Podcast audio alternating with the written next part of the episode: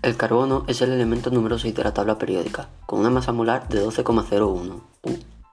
Este elemento es muy importante, ya que al tener el número de valencia 4, puede formar muchos enlaces y formar grandes y complejas moléculas.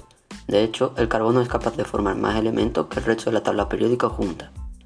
El carbono es tan importante que hay una rama de la química llamada química orgánica o química del carbono que se dedica exclusivamente a estudiar los compuestos formados por este. Las formas alotrópicas del carbono son las sustancias simples que forman. Los principales son el diamante. Cada átomo de carbono está unido a cuatro átomos de carbono, formando un cristal incoloro. Es, un material, es el material más duro, aislante eléctrico y su uso principal es la joyería. El grafito. Cada átomo de carbono se une a tres átomos de carbono.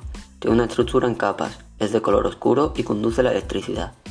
El carbono amorfo. No tiene una estructura cristalina, es de color negro y se utiliza como combustible.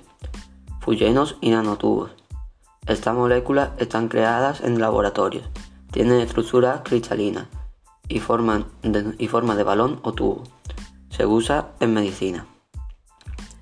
Grafeno. Cada átomo de carbono se une a tres átomos de carbono, formando capas. Es un material transparente, flexible, elástico y muy duro. Conduce la electricidad y se usa en electrónica. Los principales usos de los hidrocarburos son los combustibles líquidos, el gas natural, la elaboración de plásticos, jabones y cosméticos e insecticidas.